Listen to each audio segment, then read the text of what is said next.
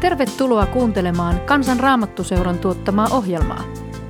Tue toimintaamme kansanraamattuseura.fi/lahjoita. Paavali jatkaa tässä Roomalaiskirjeen 5. luvun jälkipuoliskossa sitä samaa paljoa ennemmin linjaa, jonka hän edellisessä jaksossa alkoi. Ja hän ottaa nyt Aatamin ja Jeesuksen toistensa vastakohtina, semmoisiksi havaintoesimerkiksi, kuinka valtavan paljon suurempi Kristuksen ansio on kuin Aatamin velka. Ja hän tahtoo tällä kaikella osoittaa, että Kristus on ylivoimainen Aatamiin ja kaikkeen muuhun inhimilliseen verrattuna. Pari kertaa tämän luvun loppuosassa Paavali käyttää sitä samaa ilmaisua paljoa enemmän, siis jae 15 ja jae 17, jota hän käytti jakeissa 9 ja 10.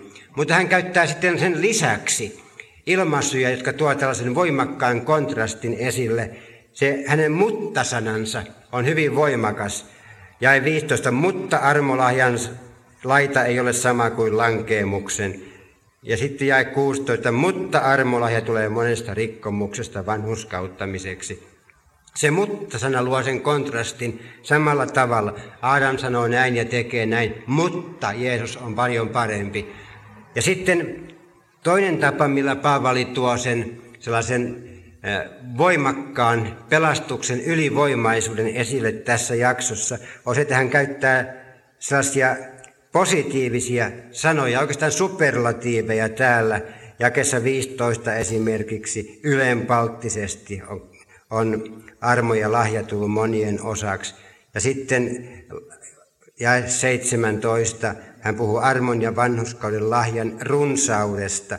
Jae 20 puhutaan sitä, että armo on tullut ylenpalttiseksi ja niin edespäin. Täällä on siis monta sellaista tyylikeinoa, joilla Paavali ihan yksinkertaisesti sanoi, että okei ystävät, te olette kaikki syntisiä, mutta huomaatteko te, kuinka valtava pelastus teillä on?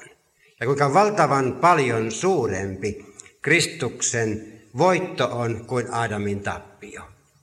Ja tämä on oikeastaan tämän loppuluvun teema. Siinä pannaan vastakkain Kristus ja Aadam ja verrataan niitä kahta. Mä olen oikeastaan meitä helpottaakseni pistänyt vähän tälle kalvolle niitä kontrasteja. Jae 12 kertoo ensinnäkin Aadamista, että hänen kauttaan tuli synti ja kuolema maailmaan. Yhden ihmisen kautta synti tuli maailmaan ja synnin kautta kuolema. Ja sen vastakohtana sitten jakeessa 15, sen mutta-sanan jälkeen Paavali sanoo, että armolahjan laita ei ole sama kuin lankeemuksen.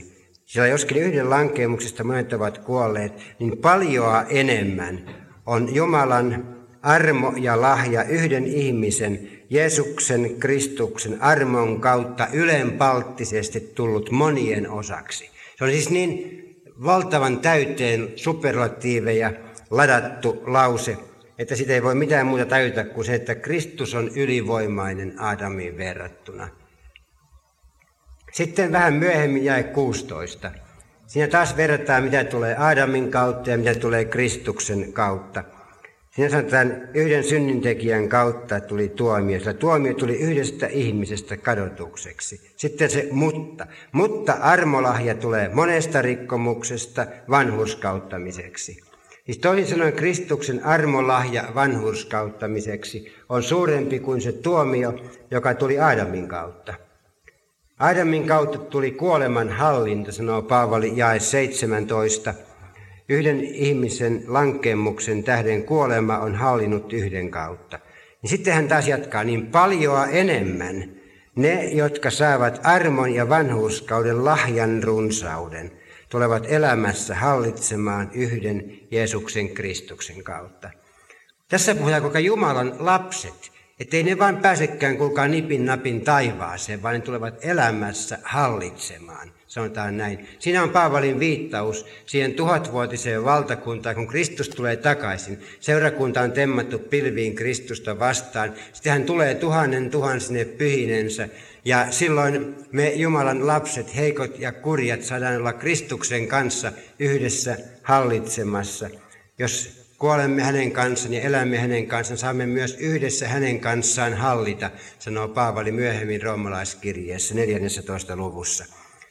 Sitten jae 18, taas vastaavanlainen vastakohta-asettelu. Aadamin lankeemus merkitsee kaikkien kadotusta, samoin kuin yhden ihmisen lankeemus on koitunut kaikille ihmisille kadotukseksi. Sitten tulee se vastakohta. Niin myös yhden ihmisen vanhurskauden teko koituu kaikille ihmisille elämän vanhurskauttamiseksi. Siis Kristuksen teko päihittää Aatamin lankeemuksen.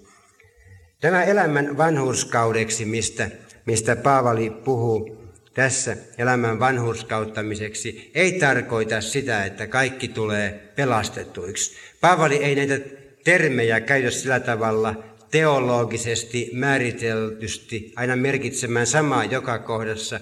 Kun hän puhuu elämän vanhurskauttamisesta, hän tarkoittaa tässä yhteydessä vanhurskauttamisella samaa kuin evankelien herätysliike Suomessa, kun ne puhuu niin sanotusta yleisestä vanhurskauttamisesta, joka tarkoittaa oikeastaan samaa kuin sovitus ja se lepytysuhri, josta eilen puhuttiin.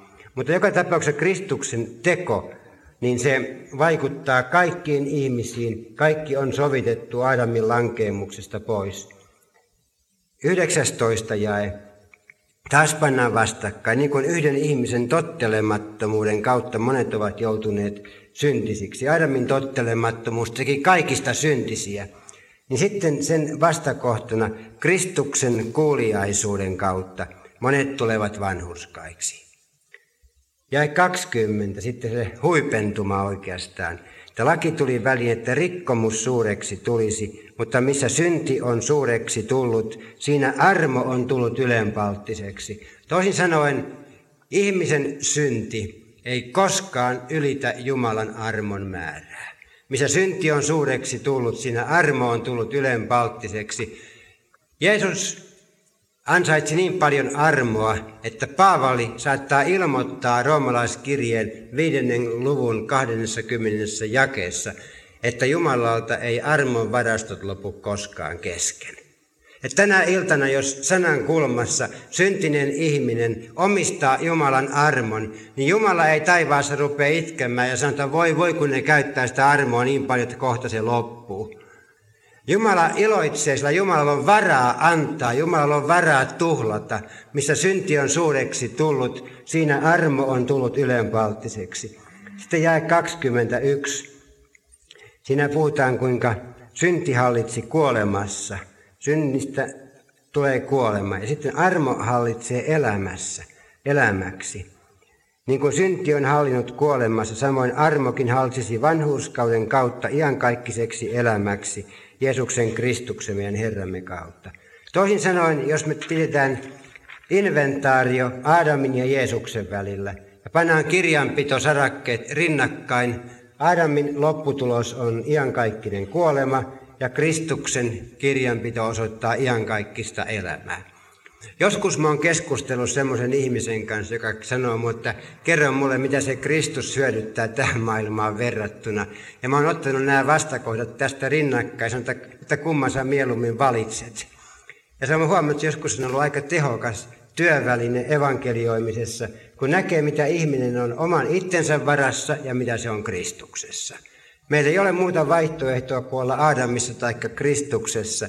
Ja oikeastaan, jos ottaa Raamatun järkevästi, niin täytyy sanoa, että ei ole olemassa oikeastaan järkevää ihmistä, joka voisi hyötyä Kristuksen. Osmo Tiilillä, mun yliopiston professorini, aikoinaan sanoi, että iankaikkisuuden näkökulmasta katsoen synti on puhdasta järjettömyyttä. Musta oli hirveän hyvin sanottu, sillä itsehän se ihminen sillä vahingoittaa. Tekee semmoista, mikä on vastoin hänen omaa parastaan. Tämä Roomalaiskirjeen 5. luku on musta sellainen valtava, hieno, rohkaiseva, semmoinen evankeliumin voitto. Ja sitten siihen tulee sellainen mutta. Roomalaiskirje 6 tuo ihan uuden näkökulman tähän. Oikeastaan siinä Paavali siirtyy nyt siihen jaksoon pelastuksen vaikutuksesta.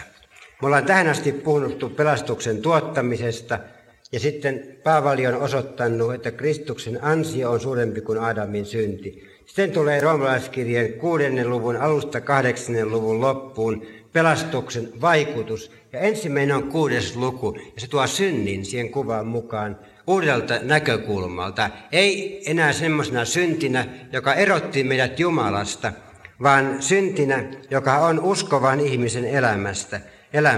Että mitä sitten, jos vielä uskoon tulon jälkeenkin me ollaan syntisiä, niin mitä sitten tehdään? Eikä ainoastaan tämä kysymys, vaan vielä syvempi kysymys, että saako tehdä syntiä, kun on uskovainen, onko pakko tehdä syntiä, kun on uskovainen ja niin edespäin. Taustana tälle luvulle on se, mitä Paavali sanoi tuossa 5. luvun 20. jakeessa. Missä synti on suureksi tullut, siinä armo on tullut ylenpalttiseksi. Ja hän oli sanonut aikaisemmin jo, Roomalaiskirje 3.21, sen, että Jumalan vanhurskas on ilmoitettu ilman lakia. Ja hän on sanonut vähän myöhemmin, että missä ei lakia ole, siinä ei ole rikkomustakaan. Ja nyt ihmiset, jotka sai kuulla tämän sanoman, sai kuulla, että Jumalan viholliset ja rikolliset ja heikot ja jumalattomat ja syntiset ja kurjat ja roistot saa ilmaiseksi ottaa vastaan Jumalan tarjoaman ylenpalttisen lahjan. Ja heitä ei mikään voi erottaa Jumalan rakkaudesta, he on Jumalan käsissä. Se on tuli aivan selvästi ihmisten mielen kysymyksiä. Ja se pääkysymys on tämä, että eikö tässä nyt sitten rohkaista ihmisiä tekemään syntiä? Eikö tämä ole sitä halpaa armoa? Eikö se ole niin, että meidän pitää elää pyhää elämää, jos me ollaan Jumalan lapsia ja niin edespäin? Nämä kysymykset on hyvin todellisia kysymyksiä. Paavali hyvin voimakkaasti oli sitä mieltä, että lakia ei saa tähän kuvaan tuoda mukaan. Se, monet, jotka tuli esimerkiksi Galatiaan Paavalin jälkeen, ja Paavali on opettanut siellä, että missä synti on suureksi tullut, siellä armo on tullut ylenpalttiseksi, niin sitten ihmiset oli ajatellut, että okei, nyt sitten saa vapaasti tehdä syntiä. Ja sitten sinne olikin tullut niitä lainjulistajia, jotka sanoivat, että eipäs, Mooseksen laki sanoo näin, ollaan lain alla, ja pelastus ei enää olekaan yksin armosta, vaan se on laista ja armosta. Se on laki plus armo. Ja Paavali jyrähti galatalaisia vastaan tässä. Ja nyt hän ottaa tämän kysymyksen, joka ei ollut vain semmoinen teoreettinen kysymys, koska Paavali itsekin sanoi, että tätä oli häneltä kysytty, Roomalaiskirje 3.8. Hän sanoo tällä tavalla: ja miksi emme tekisi, niin kuin herjaten syyttävät meidän tekevän, ja niin kuin muutamat väittävät meidän sanovan, tehkäämme pahaa, että sitä hyvää tulisi. Toisin sanoen, oli niitä ihmisiä, jotka sanoivat, että Paavali rohkaisee ihmisiä tekemään syntiä, kun se julistaa vapaata armoa. Ja nyt Paavali 6. luvussa vastaa näihin kysymyksiin. Taustana tälle kaikelle on se, että Paavali kirjoitti tämän kirjeensä Korintossa. Ja Korinton seurakunta oli antanut hyvin katkeria oppitunteja Paavalille siitä, että miten käy, kun ihminen ymmärtää Jumalan armon väärin. Näitä tämmöisiä väärin ymmärtäjiä on ollut paljon, niitä oli Korintossa. Ja ihmiset sanoivat, että kun kerran kaikki saa anteeksi, niin tehdään huorin. Ryypätään itsemme känniin Herran ehtoollisella, niin kuin ne teki Korintossa. Ja kilpaillaan keskenämme, kuka meistä siinä hengellisen kurjuuden keskellä on sitten kaikkein hurskain ja saa komeimmat armolahjat. Sitten ne riiteli keskenään, niin oli puolueita, erilaisia herätysliikkeitä, yksi Paavalin puolta, yksi Apolloksen puolta. Ja koko seurakunta meni jotenkin sekaisin sen takia, että ne olivat väärin ymmärtäneet Jumalan armon ja vapauden laista. Ja niin oli kaksi vastakohtaa ainoastaan, laki ja laittomuus. Jos ei me olla lain alla, niin me saadaan elää laittomuudessa. Ja Paavali ravisteli kirjeissään koko sen ajan Jumalan seurakuntaa. Ja sanoi, kuulkaa, tämä on väärä vastakohta-asettelu. Vapaus, oikein ymmärretty vapaus laista, ei johda laittomuuteen, vaan armoon. Ja Oikein ymmärretty vapaus laittomuudesta ei johda lain alle, vaan Kristuksen armoon. Armo on vastaus molempiin. Ihmiset Korintossa ja Galatiassa kuvitteli, että ne vastakohdat oli laki ja laittomuus. Ja Paavali, eihän ne mitään vastakohtia ole. Molemmat niistä perustuu ihmisen tekoihin. Joko sä täytät lakia tai oot täyttämättä, mutta sä oot itses varassa. Ja niiden kummankin vastakohta oli armo, joka perustuu Jumalan tekoon Kristuksessa. Sitä varten Paavali sanoi Galattalaiskirje 3.13. Kristus on lunastanut meidät lain kirouksesta. Ja hän sanoi Titus 2.14, että Kristus on lunastanut meidät kaikesta laittomuudesta. Kristuksen kuolema ristillä lunasti meidät sekä laista että laittomuudesta elämään Jumalan armoon. Ja ne ihmiset, jotka käyttää väärin sitä, että he on vapaita laista, että Kristus on antanut meille anteeksiantamusta ylenpalttisesti, että me ei olla enää Mooseksen lain alla eikä minkään vaatimuksen alla. Sitten ne menee tuonne maailmaan, niin itse asiassa ne osoittaa sillä, että he ei ole ollenkaan hajulla siitä, mitä Jumalan armo on.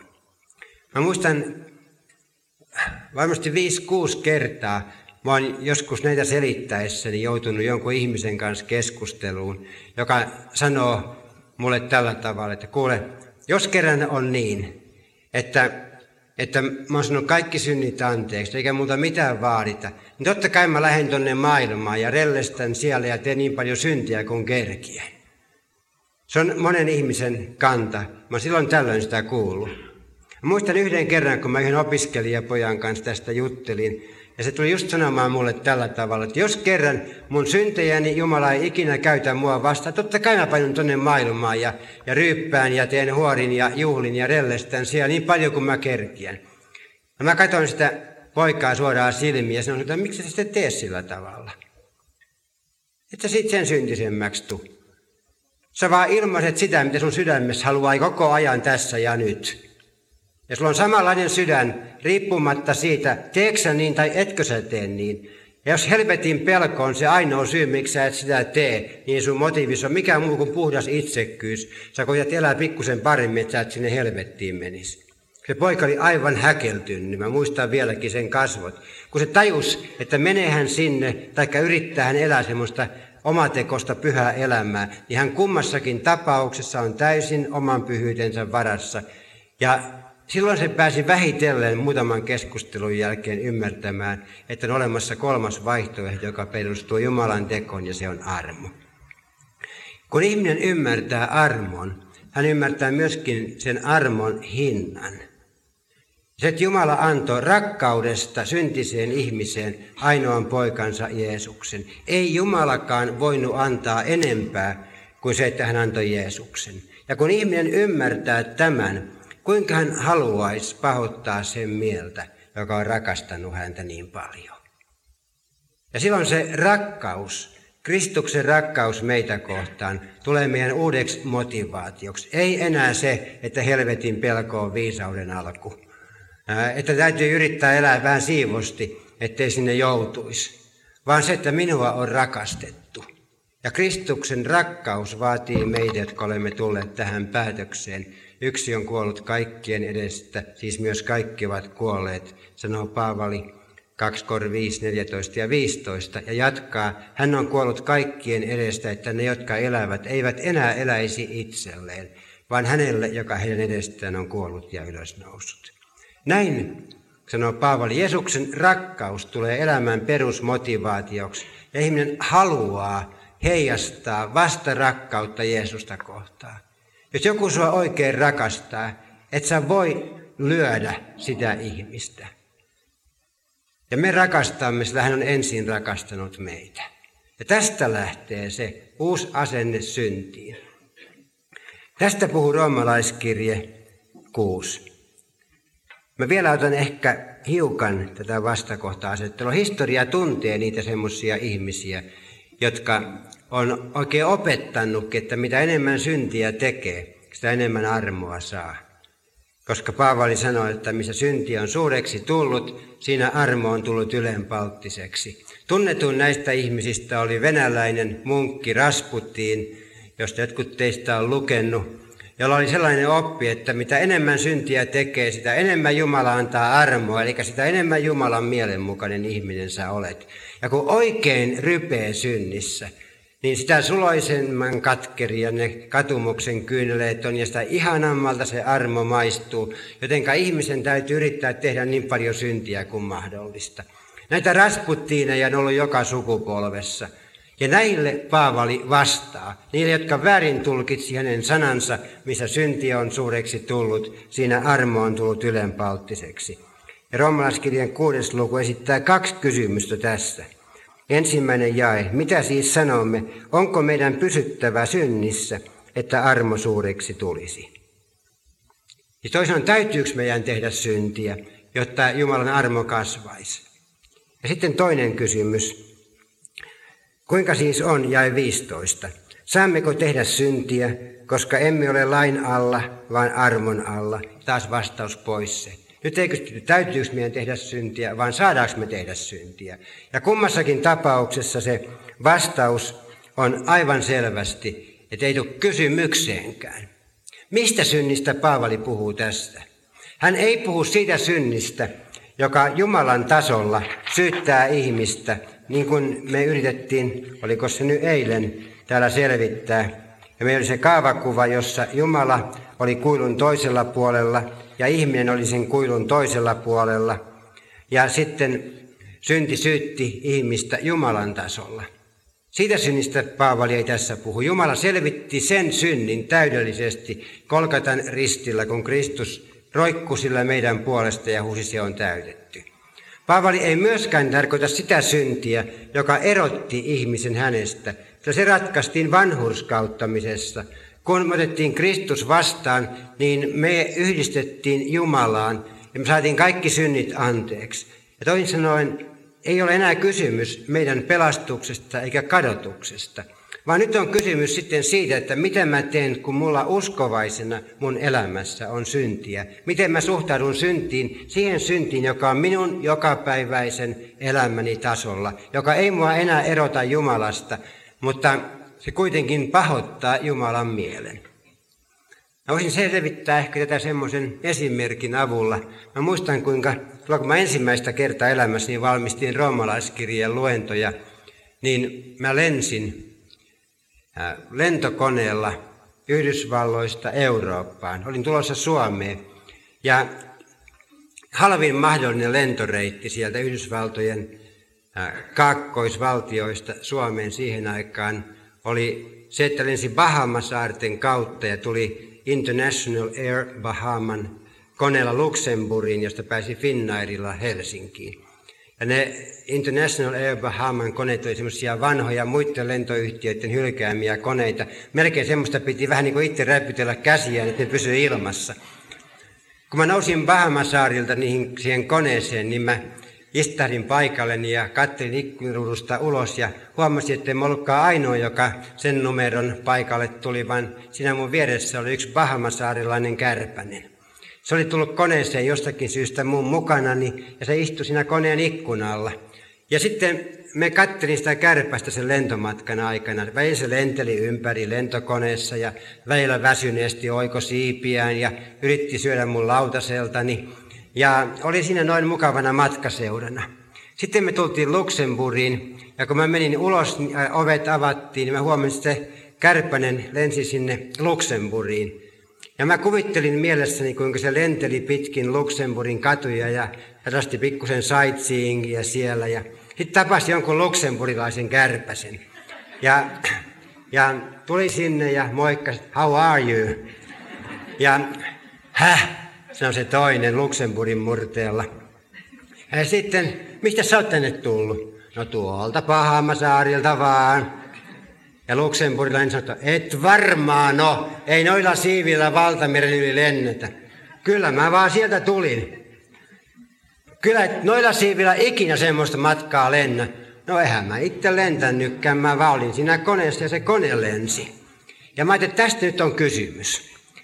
Kun me tultiin uskoon, meidät pantiin Kristukseen, me ollaan Kristuksessa. Ja se Kristus lennättää meidät suoraan kohti iankaikkista elämää ja päästään perille. Se, mistä Roomalaiskirjeen 6. luku puhuu, on sitten niin kuin se siipien räpiköiminen siinä lentokoneessa. Eli mitä tapahtuu sillä matkalla. Se, kuinka me onnistutaan oikomaan siipiä ja lentämään ympäri ja syömään toisten lautasilta, niin se ei siihen pelastukseen vaikuta, mutta se vaikuttaa siihen, että miten me koetaan se pelastus ja ilmaistaan se pelastus meidän jokapäiväisen elämän kautta. Ja siitä siis Paavali tässä puhuu, siitä synnistä, joka on meidän tasollamme. Ja nyt Roomalaiskirjeen 6. luvussa on tästä asiasta oikeastaan 4 kohtaa, jakeet 5 alusta. Olen otsikkoinut ne tosiasia sanalla. Mitä siis sanomme, onko meidän pysyttävä synnissä, että armo suureksi tulisi? Pois se, me jotka olemme kuolleet pois synnistä, kuinka me vielä eläisimme siinä? Vai ettekö tiedä, että me kaikki, jotka olemme kastetut Kristukseen Jeesukseen, olemme hänen kuolemaansa kastetut. Niin olemme siis yhdessä hänen kanssaan haudatut kasteen kautta kuolemaan, että niin kuin Kristus herätettiin kuolleista isän kirkkauden kautta, samoin pitää meidänkin uudessa elämässä vaeltaman. Sillä jos olemme hänen kanssaan yhteen kasvaneita yhtäläisessä kuolemassa, niin olemme samoin myös yhtäläisessä ylösnousemuksessa. Tässä Paavali esittää tosiasian, näin on, ja tosta poikki. Mikä on se tosiasia? Me olemme kuolleet pois synnistä. Se on hänen sanansa, ja vielä enemmän, että me ei ole ainoastaan kuoltu, vaan meidät on haudattukin. Me olemme Kristuksen kuolemaan kastetut ja haudatut kasteen kautta kuolemaan. Kun joku pakana tuli uskoon Korintossa tai Roomassa, kaste oli rajapyykki sen entisen synnillisen maailman elämän ja uuden elämän välillä. Se, että hänet haudattiin kasteeseen, oli vanhan ihmisen hautajaisjuhlat. Ne oli uuden ihmisen ylösnousemusjuhlat. Sitä varten ne upotti sen ihmisen, joka kastettiin. Ja silloin se ihminen nousi uuteen elämään, ei elämään maailmassa, vaan elämään Jumalan seurakunnassa, seurakunnan yhteydessä, seurakunnan jäsenenä. On olemassa monia kastetapoja. Jumala on historian aikana osoittanut, että hän siunaa niitä, jotka kastaa valelemalla ja niitä, jotka kastaa upottomalla, ja hän on antanut herätystä kumpaankin joukkoon. Tämä Raamatun kohta perustuu siihen kastetapaan, että kastettiin upottamalla. Todella haudattiin kasteen kautta kuolemaan. Ja silloin se oli merkki siitä, että ihmiselle oli annettu uusi elämä lahjaksi. Mitä tarkoittaa se, että me kuoltiin?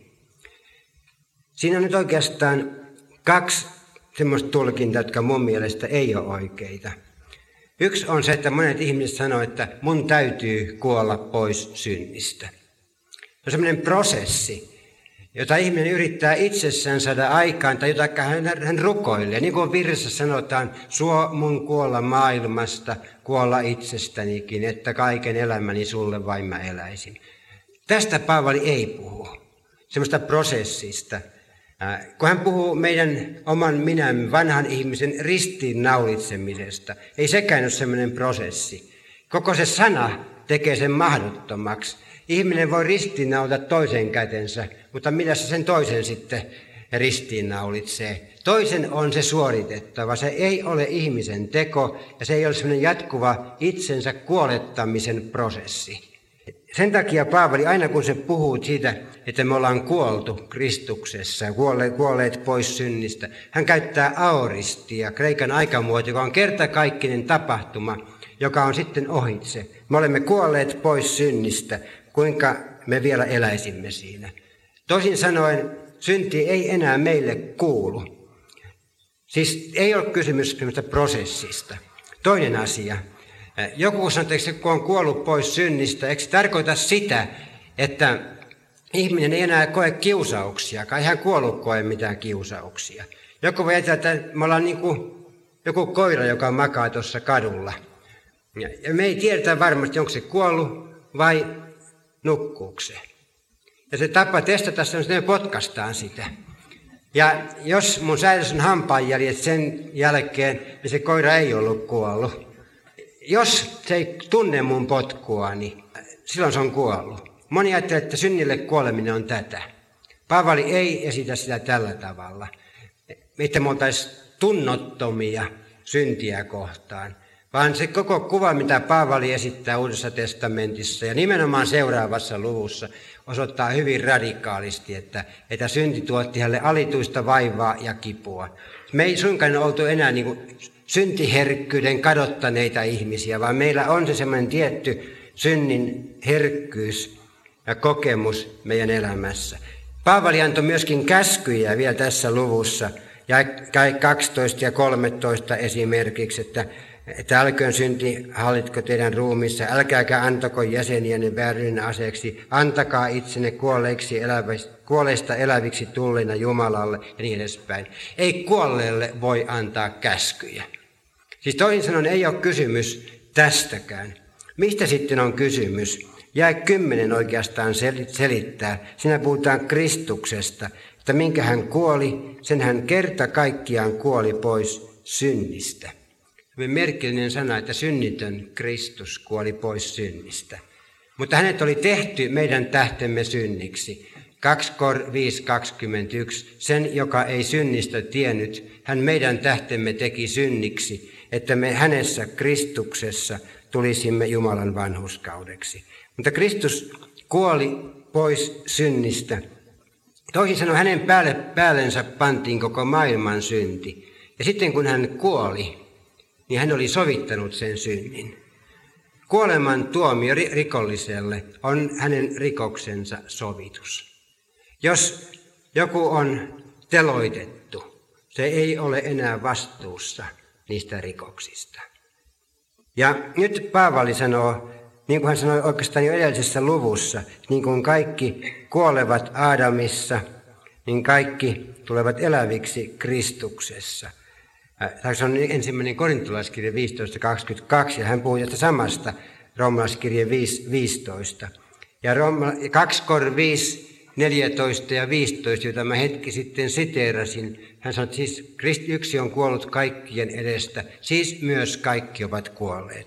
Toisin sanoen se kuolla synnille tarkoitti sitä, että meidän synnit oli pantu Kristuksen päälle, me olimme Kristuksessa, ja se tapahtui 2000 vuotta sitten. Silloin me kuoltiin synnille, kun Kristus kuoli Golgatan ristillä. Yksi on kuollut kaikkien edestä, siis myös kaikki ovat kuolleet. Ja tästä Paavali lähtee sanomaan, että kuulkaa ystävät, synti on epäjohdonmukaista. Jos orja kuolee, se ei tottele isäntänsä käskyjä. Synnin orja, joka on kuollut ja haudattu, niin se ei enää tottele sen isännän käskyä. Se on turha niitä totella, se on epäjohdonmukaista totella. Ja näin, kun se on noussut uuteen elämään, se kuuluu uudelle omistajalle. Tästä Paavali puhuu.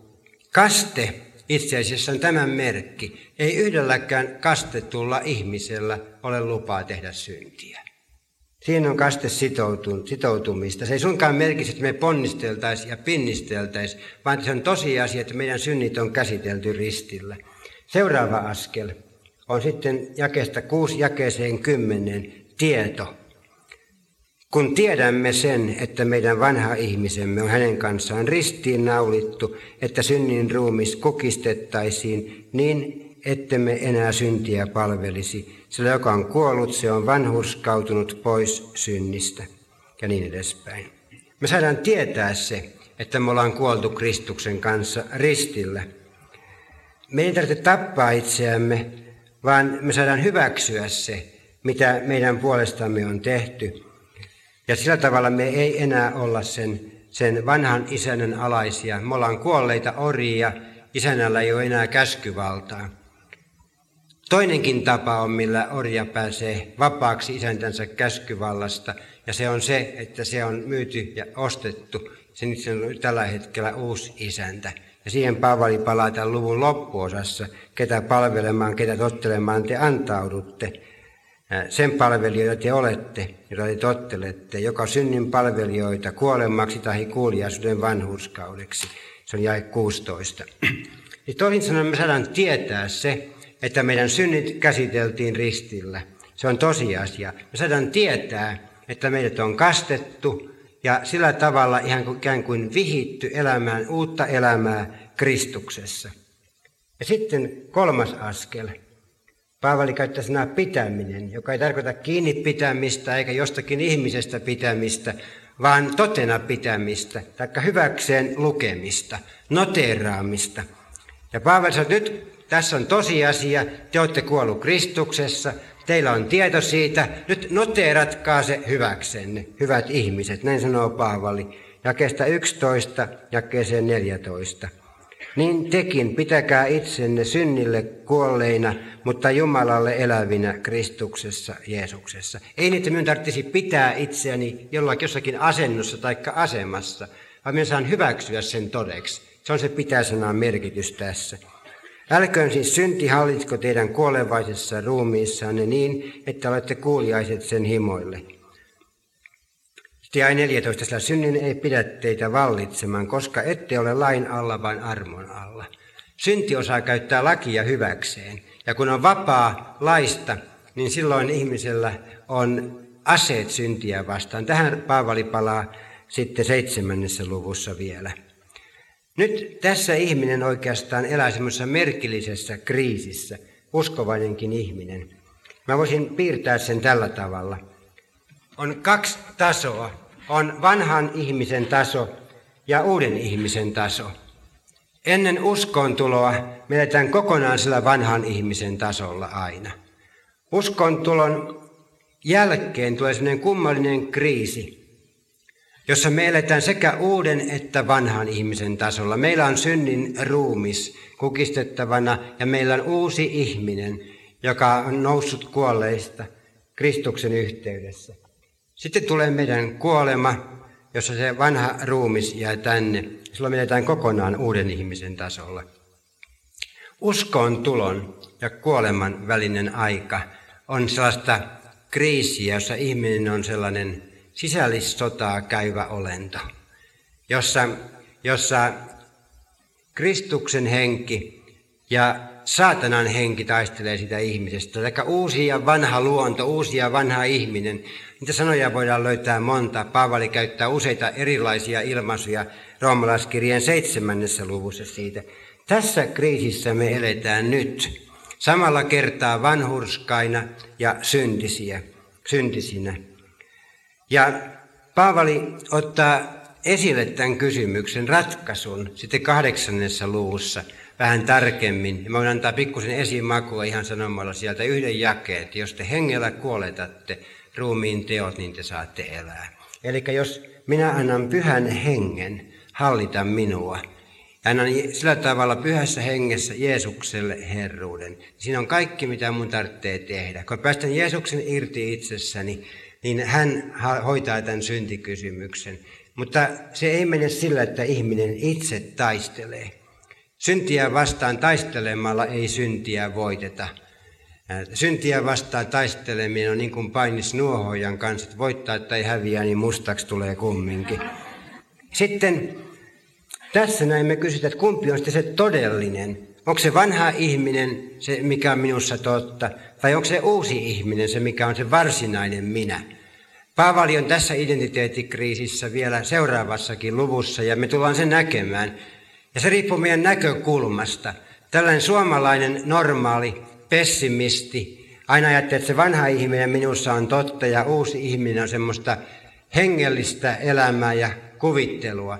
Paavali näkee sen ihan jämptisti päinvastaiselta kannalta. Hän sanoo, että se uusi ihminen on se todellinen ja se vanha on rudimentti menneisyydestä. Te olette kuulleet ihmisistä, jotka on menettänyt esimerkiksi kätensä ja ne puhuu fantom-elämyksestä. Semmoisesta, että ihminen ikään kuin kokee, että hänellä vielä se käsi on. Se saattaa särkeäkin, se semmoinen poisleikattu käsi tai amputoitu jalka. Monet teistä on kuullut, joku ehkä kokenutkin jotain semmoista. Se ei ole todellista ja kuitenkin ihminen sen tuntee. Paavali sanoi, että noteeratkaa hyväksenne se uusi ihminen. Se vanha ihminen, vanha minä, vanha luonto, se on fantom-elämys. Sä koet sen, se voi särkeä. Mutta se todellinen sun persoonallisuutesi on Kristus teissä kirkkauden toivo. Ja tämä on se, mikä on totta Jumalan näkökulman kulmalta katsottuna, sun tunne-elämässä ja kokemuksessa näkökulmalta katsottuna. Se vanha on todellinen, mutta todellisuudessa se on rudimentti menneiltä ajoilta. Se on niin kuin salama ja jyrähdys. Ja salama on iskennyt, sä et ole vielä kuullut sitä jyrähdystä, mutta se tapahtuma on jo ollut. Sun pelastuksessa on jo tapahtunut, mutta se jyrähdys tulee hiukan myöhemmin sun tunne-elämässä. Ne viivästyy. Meidän elämän kokemus, se voi vielä muutaman vuosikymmenen. Sitten tulee se hetki, jolloin me ollaan irti tästä ruumiista ja me nähdään, että onhan se ollut totta koko ajan. On hyvä nähdä, että se on kysymys kahdesta näkökulmasta. Sitten Paavali tulee siihen neljänteen askeleeseen, ja se on antautuminen. Tosiasia, te olette kuolleet Kristuksessa, pois synnistä. Saat tietää, että se on totta. Saat lukea sen hyväksesi. Ja sitten antautuminen on käytännön johtopäätös. Jae 16. Ettekö tiedä, että kenen palvelijoiksi, ketä tottelemaan te antaudutte, sen palvelijoita te olette, jota te tottelette. Joko synnin palvelijoita kuolemaksi tai kuuliaisuuden vanhurskaudeksi. Toisin sanoen, tee johtopäätös siitä, minkä sä tiedät todeksi. Lähde elämään sen varassa. Antaudu Kristukselle. Nyt monella ihmisellä on pieni allergia antautua sanaa kohtaan. Mä tiedän sellaisia kristillisiä ryhmiä ja porukoita, jotka yrittää epätoivoisesti antautua kokonaan Kristukselle. Ja se on ihmisen suoritus. Se on se, että minä antaudun Kristukselle kokonaan, nyt minä antaudun Kristukselle kokonaan. Ja se on sellainen hirvittävä ponnistus. Ja koskaan en vielä ole tavannut semmoista ihmistä, joka sanoo, että nyt se tapahtuu ja tästä hetkestä alkaen. Mä tiedän, että mä oon täysin Kristukselle antautunut. Ja jos joku niin sanoo, niin se valehtelee, koska meissä on se vanhan ihmisen taso siellä vielä. Ja sitten tullaan ensi luennolla Roomalaiskirjan 7. luvussa puhumaan. Mitä se antautuminen sitten on? Antautuminen ei ole sitä, että ihminen taistelee. Jos sä vaikka kelttä sotilashenkilöltä menet kysymään, niin sanot, että antautuminen on taistelemasta lakkaamista. Toisin sanoen se on sitä, että ihminen antaa Kristuksen olla Kristus ja antaa Kristuksen tehdä työnsä hänessä ja lakkaa yrittämästä itse. Ja silloin kun me rentoudutaan Kristuksessa, annetaan hänen olla meidän elämässä suuri. Silloin me ollaan hänelle antauduttu. Me annetaan hänen johtaa. Me annetaan pyhän hengen täyttää meitä, mutta me ei itse ponnistella. Kyllä meillä hommia tulee sen jälkeen elämässä, mutta ne ei ole enää sitä varten, että me itse pelastuttaisiin tai voitettaisiin synti, vaan että me voitaisiin säteillä Kristuksen rakkautta tähän maailmaan. Kristityt on ainoa armeija maailmassa, joka antautuu ensiksi ja taistelee sitten. Mutta se pitää mennä tässä järjestyksessä, koska muuten me mennään lain alle. Ja sitä varten me ei koskaan taistella, jotta me saataisiin voitto, vaan me taistellaan voitosta käsin. Koska se voitto on siinä, että Kristus on meissä, Kristus teissä kirkkauden toivo. Ja silloin se hedelmänä on pyhitys ja loppuna iankaikkinen elämä, niin kuin Paavali sanoi jakeessa 22. Ja sitten päättää sen hienosti siitä, synnin palkka on kuolema. Siis joka on synnin orja, niin saa synniltä palkan. Työnantaja maksaa palkan. Mutta Jumalan armolahja on iankaikkinen elämä Kristuksessa, Jeesuksessa, meidän Herrassamme. Siinä taas on se semmoinen paljoa ennemmin. Hän ikään kuin ravistelee niitä ihmisiä. Älkää nyt tämän luvun takia jääkö lain alle, vaan nähkää kuinka valtava on Kristuksen sovitustyö. Ja sitä rististä ja täydestä armosta lähtee liikkeelle uusi asenne syntiin. Siksi, että meitä on rakastettu ja rakastetaan ja tullaan rakastamaan ja armahtamaan.